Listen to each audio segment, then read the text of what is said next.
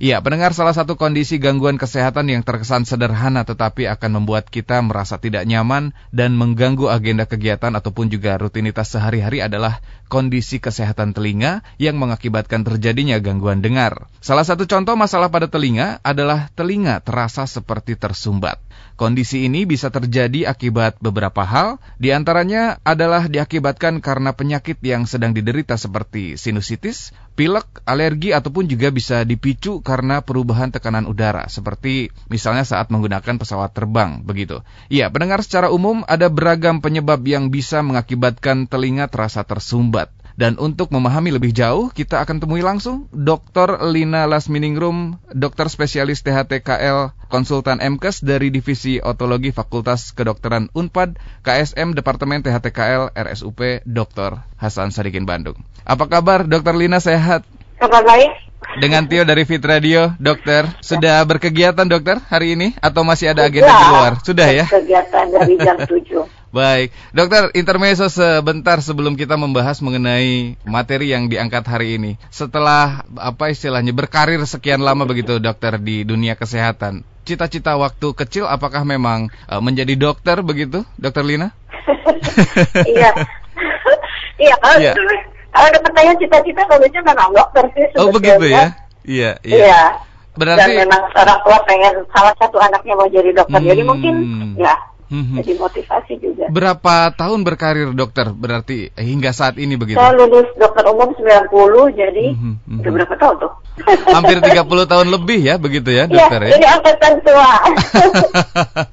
Tapi jiwa masih muda begitu dokter. Sip. Baik, dokter terima kasih sebelumnya sudah bersedia bergabung bersama kami hari ini di Fit Radio Bandung dan saat ini kita membahas begitu mengenai gangguan kesehatan yang terlihat atau terkesan sepele begitu dokter mengenai telinga rasa tersumbat. Untuk mengawali mungkin sebetulnya bisa dijelaskan terkait tema bahasan ini mengenal telinga rasa tersumbat dokter.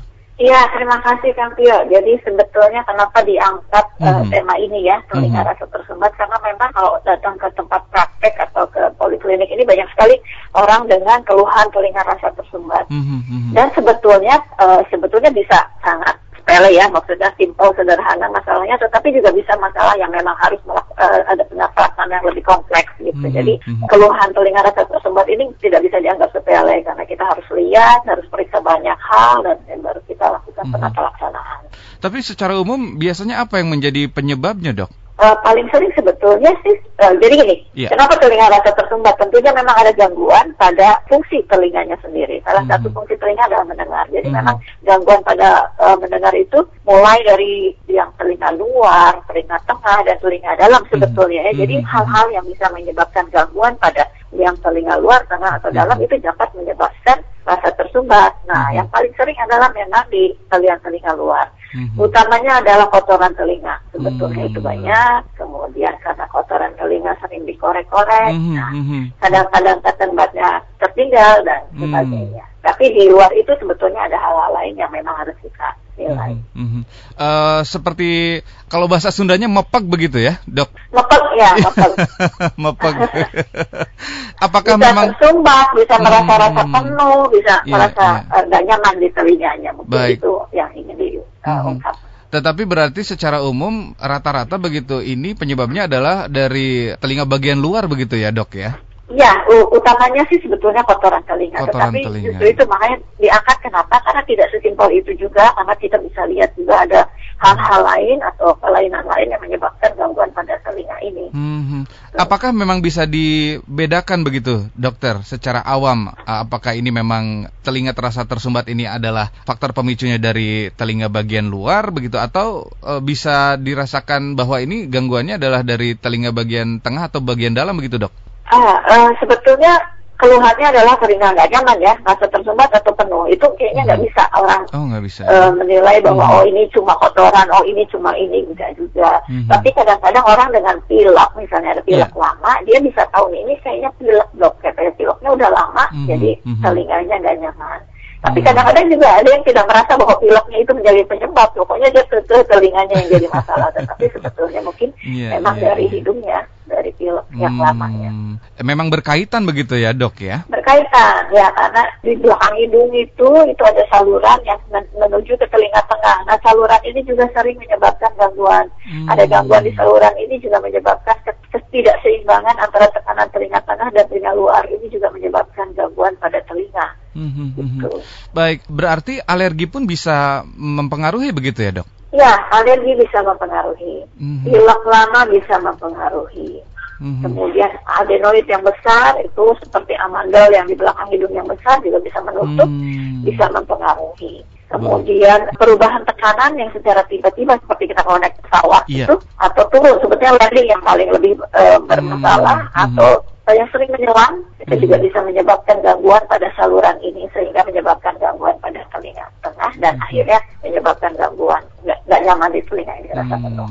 Baik, jika memang saat kondisi itu terjadi, sifatnya memang sementara begitu ya dokter ya? Tapi ketika uh, bisa sementara ya, tapi mengganggu. Hmm, hmm, hmm, hmm. Nah, tapi ketika ya, memang ya, ini agak lama begitu dokter, terasanya begitu ya, ini agak tersumbat nih, agak lama. Apakah memang itu juga menjadi tanda tertentu dari penyakit yang diderita begitu dokter? Ya betul, kalau agak lama sebetulnya memang uh, permasalahan belum selesai gitu ya. hmm. ya. Kalau misalnya agak lama ya kotoran yang nutup terus ya kotorannya masih di situ ya nutup terus juga yeah, ya. Yeah, yeah. Kalau misalnya uh, ada gangguan misalnya seperti tadi gangguan fungsi tubuhnya saluran itu, yeah. jadi ya kita harus cari ada apa sih yang menyebabkan gangguan pada uh, tuba ini gitu. Mm -hmm. Dokter tadi agak menarik nih dengan kondisi seseorang yang uh, mengalami pilek begitu dan hingga mengakibatkan telinganya rasa tersumbat. Apakah memang ini salurannya sama begitu dengan kejaringan telinga, dokter?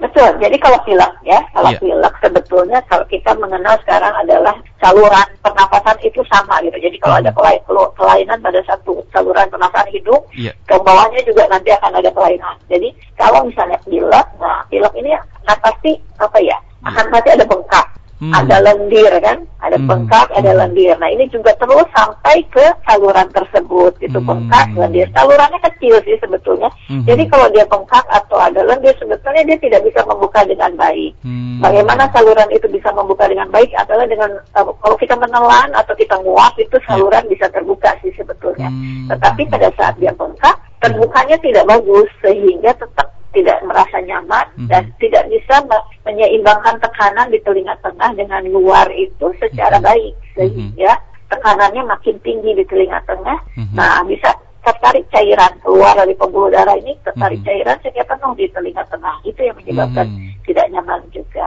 Ya, jadi pilek sebetulnya kalau dari virus sendiri pilek itu tiga hari kan selesai ya yeah, sebetulnya. Yeah, nah, kalau yeah. misalnya kemudian virus ini berkembang menjadi ada infeksi bakteri, ini akan mm -hmm. terus-terusan sinusitis keluar mm-hmm. ya, ingusnya mm-hmm. jadi kental, bengkaknya makin hebat. Nah ini yang mm-hmm. terus-terusan akan menyebabkan gangguan pada mm-hmm. uh, saluran ini sehingga menjadi gangguan pada telinga juga. Baik, berarti memang pileknya yang harus disembuhkan dulu begitu ya dokter ya? Sehingga, iya. Hmm. Kalau pileknya lama, pasiennya udah nggak mau nggak mau ngaku lagi dia pilek gitu. Dia cuma dengan telinganya yang nggak nyaman gitu. Jadi padahal yeah, yeah, yeah, yeah. pileknya mungkin sudah sinusitis, hmm. ya sudah ada sinusitis dan sebagainya. Yeah, yeah. Baik, dokter terima kasih penjelasannya. Menarik ini di tengah masa pandemi seperti ini, apakah dokter juga pernah menemui atau bahkan mempunyai data begitu? Apakah virus corona yang sekarang sedang booming ini mempunyai juga hubungan kaitan terhadap gejala telinga tersumbat begitu dokter?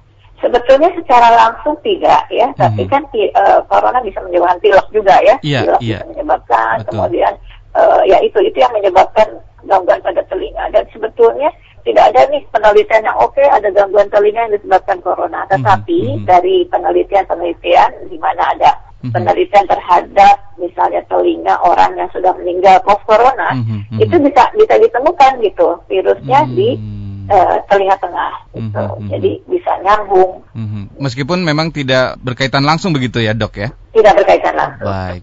Untuk Anda pendengar silahkan yang ingin berkonsultasi langsung bersama Dr. Lina silahkan bisa hubungi line WhatsApp atau juga SMS kami nomornya di 0811 2102 948. Kami ulangi sekali lagi nomornya di 0811 2102 948 ataupun juga bisa mention kami melalui akun media sosial Twitter @fitradio_bandung. Baik dokter kita berlanjut tadi secara umum memang faktor pemicu adalah kotoran atau di area telinga luar begitu ya dokter yang memang diakibatkan oleh kotoran kotoran. Kotoran yang menumpuk begitu dokter. Kotoran ini apakah ya. memang harus dikeluarkan begitu dokter atau maksudnya secara mandiri di dikorek atau seperti apa dokter penanganannya jika terjadi kondisi okay. seperti itu? Jadi kalau kita uh, yang normal dulu nih ya, telinga ya. normal dulu. Iya. Telinga normal itu sebetulnya mereka punya uh, apa kelenjar penghasil kotoran. Mm-hmm. Dan itu normal. Tiap hari dihasilkan kotoran. Jadi kotorannya mm-hmm. tuh harus berwarna coklat, agak berbau ya kayak minyak, hmm. kayak gemuk gitu. Yeah, uh, yeah, jadi yeah. lengket dan itu itu ada lapisan tipis di luar liang telinga, maksudnya di sepertiga luar liang telinga dan itu normal. Hmm. Tidak perlu dibersihkan sehingga kita uh, pada orang-orang itu kita tidak pernah menyarankan untuk membersihkan telinga sendiri. Hmm. Kotoran ini sebetulnya diperlukan untuk menjaga keasaman liang telinga sehingga tidak mudah infeksi. Hmm. Kedua, kotoran ini juga berbau sehingga serangga tidak mau masuk ke situ sebetulnya. Hmm. Jadi yang sering bersih-bersihin telinga memang yeah. Iya. uh, pengamannya itu hilang karena kotorannya hilang. Jadi dia lebih hmm. mudah infeksi. Hmm. Tetapi pada orang-orang tertentu yeah. ini produksinya banyak sekali, banyak atau bahkan keras sehingga ketika dia menghasilkan kotoran penuh, kotoran penuh. Nah ini memang hmm. harus dibantu untuk dikeluarkan hmm. kotorannya. Kalau sendiri, kalau yang normal sebetulnya kita tidak menganjurkan untuk membersihkan sendiri telinganya. Hmm. Karena apa? Seringnya dengan cotton bud ya atau iya. pengait. Iya, betul. Jadi sebetulnya dikorek-korek-korek bukan dikorek sih, sebetulnya diputar-putar-putar malah mampetin di dalam. Iya, iya. Jadi iya. jauh lebih banyak kotorannya numpuk di sebelah dalam hmm. dan itu lebih mengganggu. Mm -hmm, Lalu jika memang kondisi yang kotorannya berlebih begitu dokter, ini tindakannya seperti apa dok? Apakah dibersihkan dengan cairan tertentu atau seperti apa penanganan medisnya begitu dokter? Uh, sebetulnya kita biasanya menjadwalkan ketemu dokter kayaknya ya, hmm. karena sebetulnya nggak bisa ngorek sendiri. Telinga itu nggak lurus, bukan saluran lurus oh. kayak pipa gitu. Jadi yeah, agak mengkol-mengkol. Yeah. Jadi iya. nggak yeah. mungkin kita bisa membersihkan sendiri tanpa melihat. Jadi hmm. kita memang harus melihat dan membersihkan. Hmm. Makanya yang banyak dan kotorannya itu kita anjurkan sih sebenarnya enam bulan sekali. Tapi kalau yang memang sering sekali penuh, ada yang sebulan sekali udah penuh, sebulan sekali udah penuh ya kita sarankan kontrolnya sesuai hmm. sesuai jadwal. Baik. Jadi memang untuk yang normal begitu, ini uh, kotoran juga akan uh, kotoran telinga maksudnya bisa keluar sendiri begitu ya, dokter ya? Iya, keluar sendiri. Jadi yang kayak tadi yang berminyak itu, yeah, yeah. kalau kita bicara atau mengunyah atau makan itu sebenarnya dia ke pinggir, hmm. terus kemudian menguap, nanti dihasilkan lagi pinggir nguap gitu terus. Hmm. Dan kadang-kadang juga ada orang-orang tertentu yang kotorannya seperti apa ya salju gitu, apa hmm. agak keras, bintik-bintik, hmm. dia juga tahu bahwa dia sering keluar kotoran telinganya ke jatuh sendiri gitu kotorannya hmm. dan itu memang normal sih sebetulnya. Baik, dokter Cuma apa... orang mungkin geli aja. Iya iya. Asalkan uh, waktunya pas begitu ya saat keluarnya begitu tidak ya. tempat. Jangan lagi meeting gitu Jangan ya. lagi meeting. Baik dokter, apakah ada hal lain yang bisa mengakibatkan telinga ini terasa tersumbat, misal begitu kehamilan atau demam dokter? Eh, sebetulnya tidak uh, kehamilan hmm. tidak berhubungan dengan telinga tersumbat, tetapi memang kehamilan kan sebetulnya ada gangguan hormonal ya. Hmm. Uh, uh, si ibunya ini kadang-kadang juga pileknya karena berhubungan dengan itu, jadi mungkin yeah. pileknya yeah. sendiri sebetulnya yang mengganggu. Hmm. Kemudian tadi saya bilang ada adenoid, kemudian misalnya memang turun dari pesawat ya atau menyelam itu juga hmm. bisa menyebabkan selain adenoid memang ada lagi nanti tumor ya tumor hmm. ganas sebetulnya hmm. tumor ganas di belakang hidung itu juga bisa menyumbat hmm. saluran ini dan menyebabkan gangguan. Baik, dokter jika memang terasa tersumbat, apakah penggunaan obat tetes telinga ini bisa membantu dok? Nah, kalau misalnya memang karena pilek kan tidak tidak tidak menyelesaikan hmm. masalah kita tetesnya telinga, padahal masalah adalah di dalamnya, di dalam dan di oh, saluran juga. Iya, iya. Jadi tidak menyelesaikan masalah. Ya, berarti kalau misalnya itu karena kotoran, kalaupun ditetes dengan ya. obat penghajar kotoran, tetap saja harus dikeluarkan. Jadi tidak tidak selesai dengan tetesan. Hmm, hmm, hmm. Jadi memang yang perlu diketahui adalah penyebab utamanya dulu begitu ya dokter penyebab ya? utamanya dulu ya. Hmm, hmm, baik, dokter. Apakah memang uh, selain mem uh, akhirnya mengalami gangguan dengar begitu ya dokter, ketika memang uh, telinga tersumbat ini, ada efek lain yang mungkin bisa dirasakan dokter seperti misalkan jadi vertigo begitu atau sakit kepala, dokter? Nah gini, jadi kalau kita lihat tadi sebetulnya ya setelah suara masuk liang telinga, menggetarkan yeah. gendang telinga, terus menggetarkan tulang-tulang pendengaran yeah. masuk ke dalam ya, masuk ke telinga dalam, yeah. kemudian sejauh sinyal masuk ke otak. Nah pada saat dia masuk ke telinga tengah, dia harus menggetarkan, suara itu harus menggetarkan tulang-tulang pendengaran. Tulang pendengaran juga harus bergetar. Bagaimana harus bergetar? Jadi di telinga tengah itu harus ada udara. Hmm. Nah, pada saat ketika saluran ini tersumbat, yeah. saluran telinga tengah ini udah tidak berbentuk udara lagi karena dia menarik cairan dari sekitar hmm. sehingga tertutup oleh cairan. Jadi hmm. sudah nggak bisa menggetarkan tulang pendengaran, hmm. telinga yang harusnya rongga terisi cairan tentunya penuh. Hmm. Nah, penuh ini juga mungkin bisa menyebabkan gue dizzy, nggak nggak seimbang gitu ya hmm. rasanya nggak seimbang telinga yang satu hmm. rasa penuh yang satu enak. Jadi sebetulnya kalau orang sudah tidak tidak sama, tidak balance itu sebenarnya udah ada hmm. gangguan uh, biasanya gangguan keseimbangan ya walaupun mm-hmm. dekatnya ringan. Mm-hmm. Kalau vertigo sebetulnya jarang, tetapi memang kalau yang penuh sekali dan nyeri memang bisa menyebabkan vertigo mm-hmm. juga. Mm-hmm.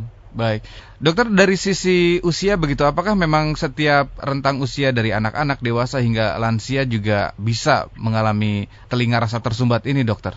Ya bisa, karena sebetulnya di anak-anak di bawah lima tahun ya, karena hmm. kita tahu di bawah lima tahun itu saluran yang menghubungkan telinga tengah dan tenggorokan itu ya, yeah. itu sangat pendek, sangat yeah. lurus gitu. Jadi ada apa-apa dengan tenggorokan dia yeah. akan menyebabkan penutupan dari saluran ini. Dan kita tahu bahwa di bawah lima tahun tuh pen, uh, kejadian untuk saluran infeksi saluran nafas atas itu banyak sekali ya sangat mm -hmm. sering sehingga memang pada anak-anak uh, lebih banyak penyebabnya karena pileknya infeksi saluran nafas atasnya. Yeah, yeah. Nanti remaja atau dewasa karena sering ngorek-ngorek telinga mungkin karena kotorannya atau karena infeksi telinga tengah. Nanti pada dewasa atau tua atau itu kita bisa tahu itu adanya tumor. Jadi mungkin dengan usia agak agak berbeda masing-masing mm -hmm. penyebabnya. Baik, terima kasih. Berarti memang setiap uh, rentang usia juga memang bisa beresiko merasakan telinga tersumbat terlebih untuk ya, balita ya, begitu betul. ya, dokter ya. Baik. Ya. Untuk Anda pendengar silakan bisa berinteraksi bersama Dokter Lina, kirimkan SMS ataupun juga WhatsApp melalui nomor 0811 2102948. Kami ulangi nomornya di 0811 2102948 ataupun juga bisa mention melalui akun media sosial Twitter @fitradiobandung. Baik dokter, sudah ada beberapa yang bergabung, kami bacakan satu persatu ya dok ya.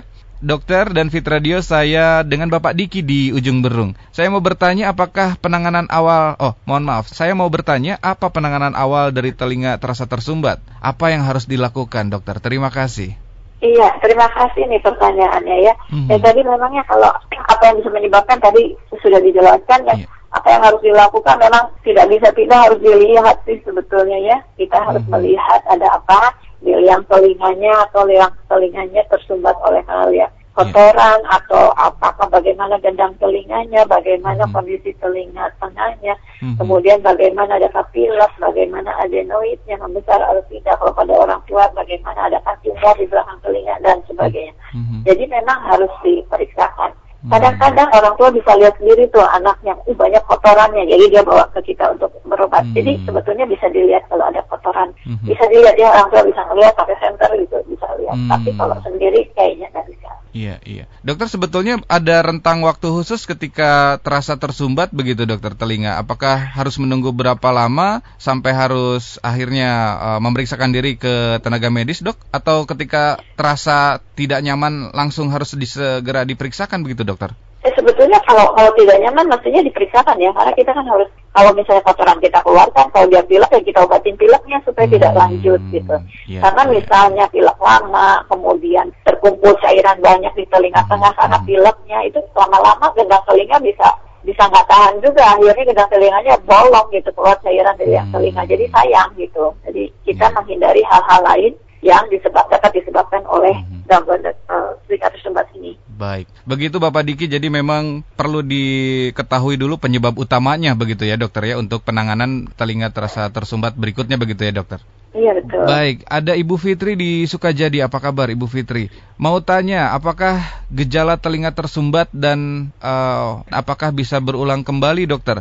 Lalu apa yang harus dilakukan untuk pencegahannya? Terima kasih.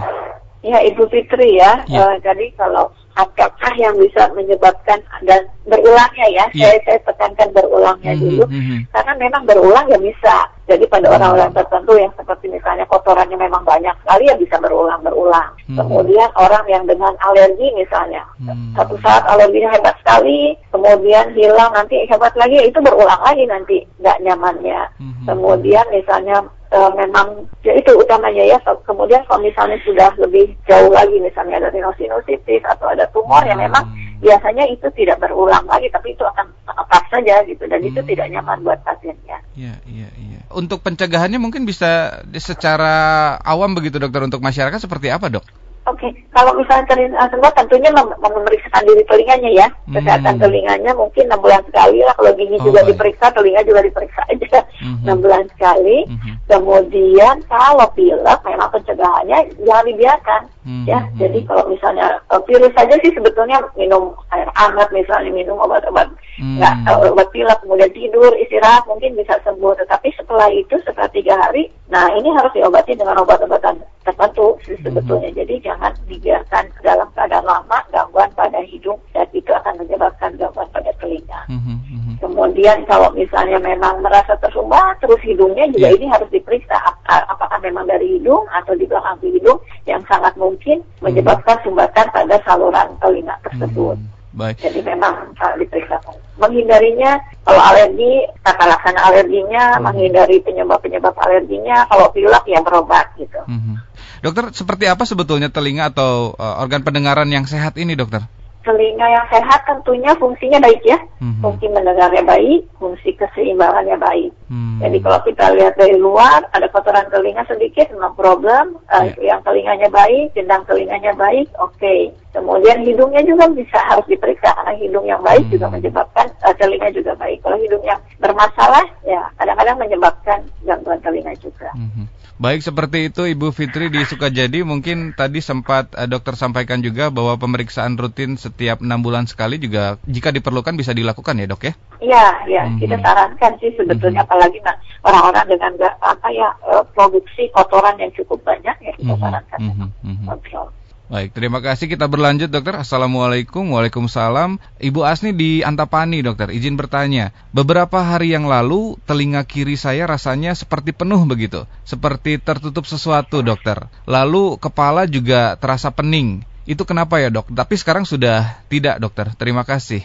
Ya itu makanya khas sekali ya Bu ya uh, gangguan telinga telinga tersumbat terus merasa pening itu memang nggak nyaman sekali karena kita hmm. tidak tidak stereo ya ada gangguan pada keseimbangan. Hmm. Jadi memang kalau dulunya pernah nah, itu kemudian sekarang sembuh memang kita harus lihat. Kadang-kadang kotorannya misalnya nutup Hmm. Kemudian dengan gerakan-gerakan yang telinga misalnya ditarik-tarik ini, terus kotoran sedikit terbuka itu hmm. nyaman lagi. Jadi itu bisa dilihat. Kemudian kedua yeah. adalah pilek itu tadi Pak. Jadi kalau pilek itu kemudian menyebabkan bengkak pada seluruh saluran termasuk saluran tuba ini. Hmm. Nah, tapi kemudian karena pileknya virus, ibu minum obat atau hmm. istirahat dan sehat kembali, hmm. bengkaknya hmm. hilang, ini enak lagi. Hmm. Jadi ini belum menyebabkan gangguan permanen. Jadi sebetulnya memang kadang-kadang kita seperti itu. Hmm. Dan kita hmm. sering bertanya juga kalau misalnya tidak nyaman, apakah pernah berpergian jauh, misalnya hmm. dalam satu, misalnya dalam mobil yang kendap ya dengan AC tinggi yeah, yeah. atau ya itu naik uh, pesawat dengan perubahan tekanan. Nah, hmm, itu juga hmm. kita sering tanyakan. Baik, terima kasih. Seperti itu Ibu Asni. Jadi mungkin kondisinya Ibu Asni saat itu eh, mengalami pilek begitu ya. Dan ketika uh, sudah diobati pileknya, telinga yang rasa tersumbatnya juga akhirnya mereda begitu dokter ya. Iya betul. Ada juga Ibu Agni di Margahayu. Assalamualaikum, waalaikumsalam. Dokter mau bertanya jika kita mengalami telinga tersumbat, apakah benar cara mengatasinya dengan cara memasukkan air ke dalam telinga? Karena orang awam biasanya melakukan itu dok. Mohon informasinya. Terima kasih dokter. Ya ini sering sekali ya oh, masuk yeah. masukin telinga eh makin gak enak gitu ya.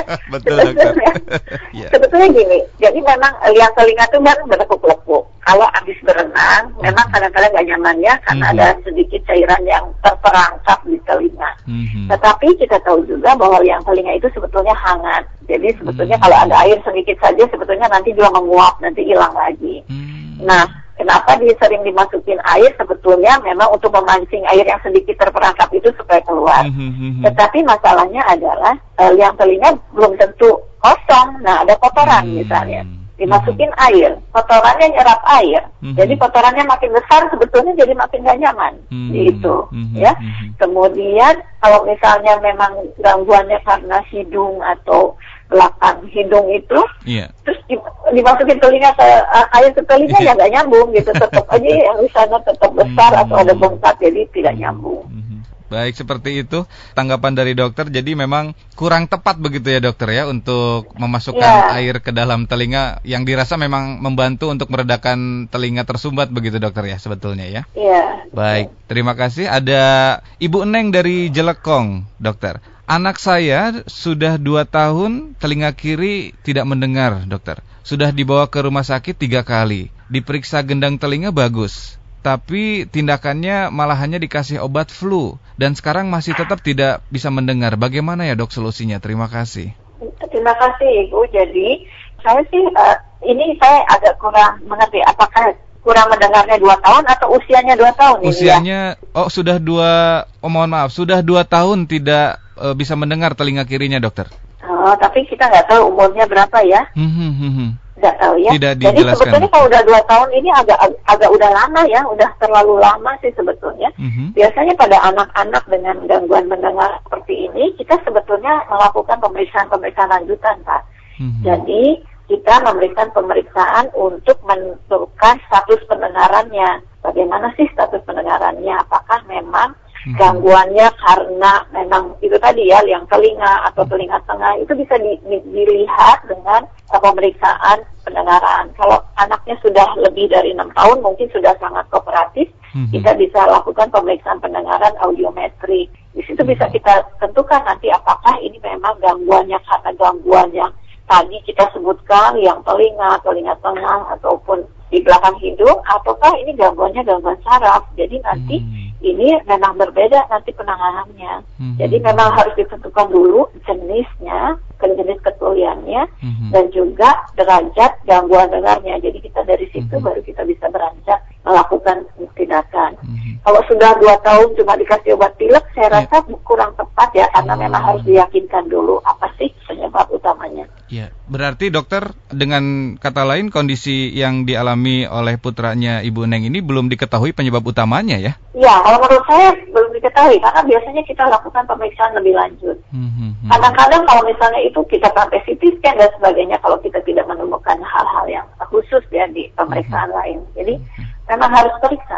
Baik, dokter sebetulnya ketika memang mengalami telinga terasa tersumbat diakibatkan karena pilek atau flu ini, berapa lama dok e, durasi yang bisa dirasakan begitu? Paling lama, tidak sampai dua tahun ini kan ya dok berarti? Oh nggak sampai, nggak sampai. Hmm. Ya karena nggak nyaman ya. Hmm. Apalagi kalau misalnya karena pilek, biasanya kan penuh cairan nanti di telinga tengah. Nanti itu bisa mendesak gendang telinga yang lama-lama yang didesak-desak juga jadi bolong juga gitu kan. Hmm. Akhirnya bisa keluar. Jadi sebetulnya kalau sudah dua tahun dalam keadaan seperti ini memang harus dicari penyebabnya. Hmm. Mungkin memang bukan karena pilek atau infeksi saja. Hmm. Baik, seperti itu Ibu Neng. Jadi mungkin bisa kembali diperiksakan untuk uh, mendapatkan kepastian dari penyebab utamanya begitu dulu ya, dokter ya. Baik, ada juga dari Bapak Abdi di Nagreg, dokter. Dok, saya beraktivitas dengan menggunakan sepeda motor dan terkadang ketika membuka helm suka terasa mepeg atau telinga terasa tersumbat tadi begitu ya, Dok. Ini kenapa ya, Dok? Dan apa fungsi meniupkan angin ke dalam kepalan tangan dan ditutupkan ke dalam telinga? Oke, ini seperti kebiasaan di masyarakat begitu ya. Iya, iya, iya. Atau membuang nafas dengan menutup mulut dan hidung. Apa memang bisa membantu untuk uh, meringankan gejala telinga tersumbat tadi? Terima kasih. Mungkin bisa ditanggapi ya, dokter. Gini. Mm -hmm. naik motor buka helm nggak nyaman gitu ya. Yeah. Mungkin karena itu jadi kayak ruangan vakum ya Pak ya sebetulnya. yeah, ya. Yeah, Tapi kalau misalnya kalau seperti itu karena karena helm aja sih sebetulnya sebentar kemudian pasti mm. uh, bisa menyesuaikan kembali nih si hmm, telinga mm. ya. Mm. Nah apa apa yang menyebabkan apa tadi uh, tutup ah, ini hidup, tutup meniupkan angin ke dalam kepalan tangan lalu ditutupkan ke telinga begitu dokter? Ya nggak ada hubungannya Pak.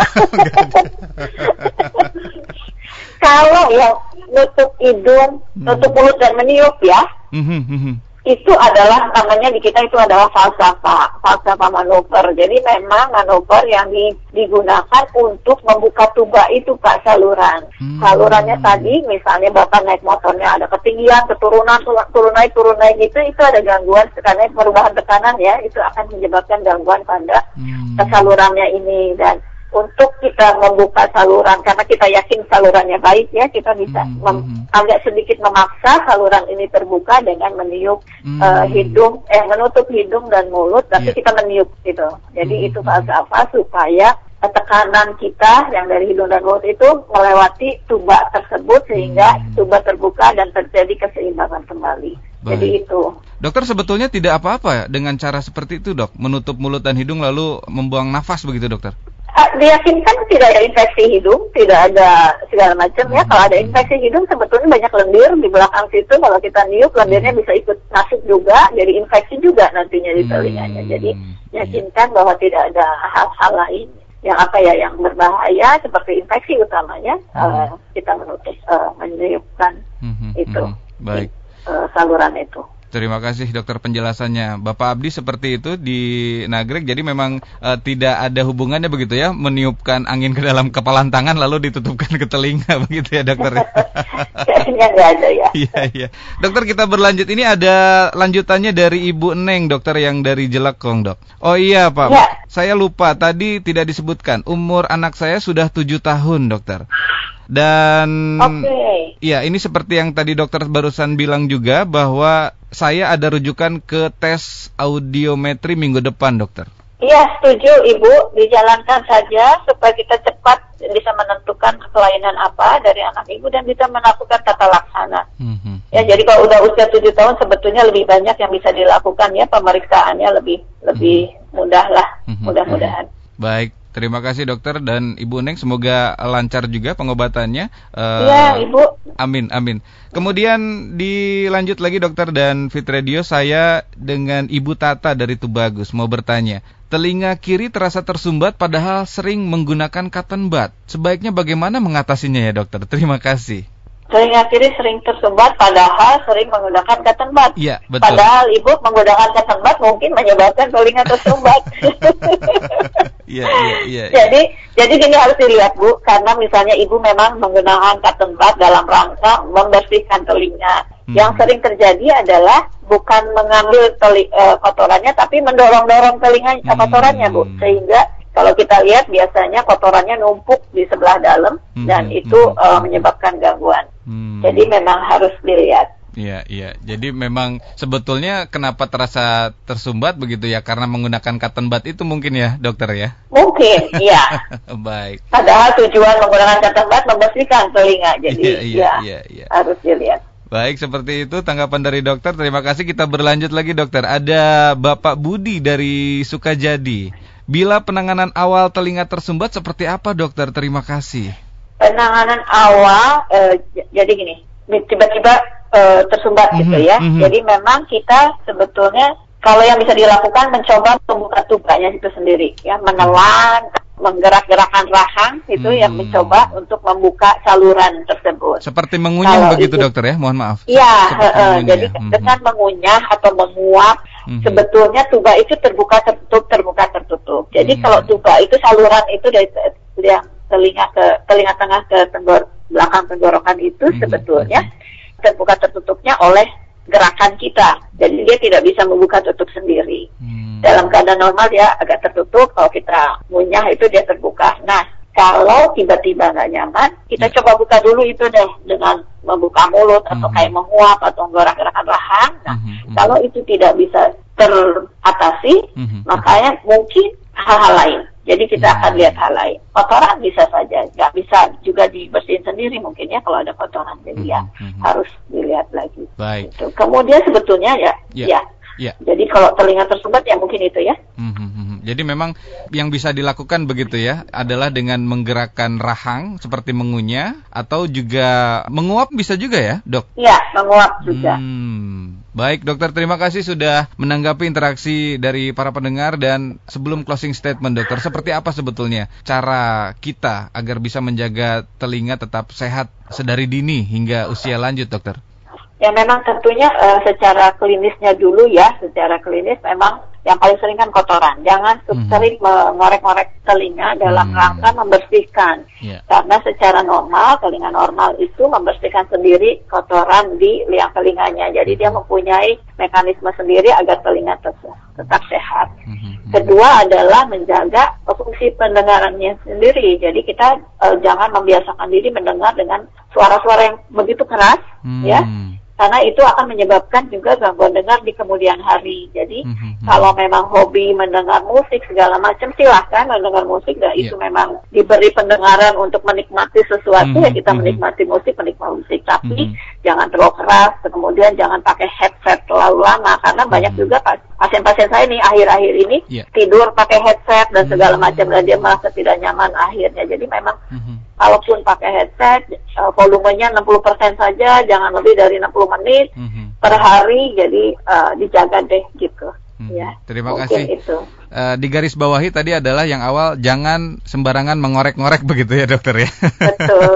ya. Kebiasaan ya dok sebetulnya. Kebiasaan, kebiasaan apalagi ya sebetulnya hmm. Hmm. saya waktu awal pandemi kan yeah. kita nggak nggak nggak praktek karena takut juga ya. Hmm. hmm, hmm. Memang pasiennya juga eh, nggak uh, berani. Tapi belakangan kemudian itu yang namanya kotoran telinga terus aja karena mereka nggak ada kerjaan mungkin ya ngorek-ngorek aja segala dibersihin gitu ya jadi iya, iya. malah yang saruman ini banyak kotoran telinga hmm, banyak banget hmm. pasiennya saking gak ada kerjaan ya dokter ya. Iya, karena WFH atau malah libur iya, terus iya. macam. Enak dok sambil ngelamun begitu ya.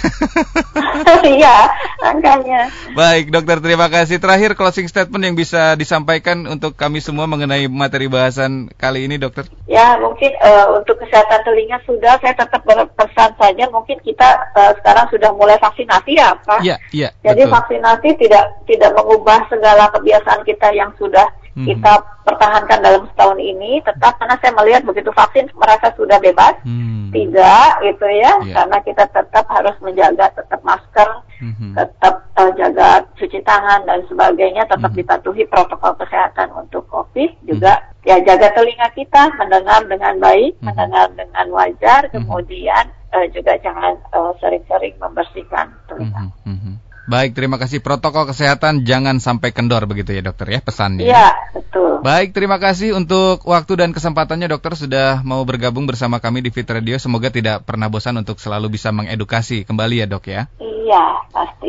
Siap, sehat selalu dokter dan selamat beraktivitas hatur nuhun. Demikian pendengar perbincangan kami bersama Dr. Lina Lasminingrum, dokter spesialis THTKL, konsultan MKes dari Divisi Otologi Fakultas Kedokteran Unpad KSM Departemen THTKL RSUP Dr. Hasan Sadikin Bandung. Anda bisa menyimak kembali obrolan kami melalui podcast Spotify at Fit Radio Bandung. Tetap fit, tetap sehat, tetap semangat fit listeners, and stay fit for life.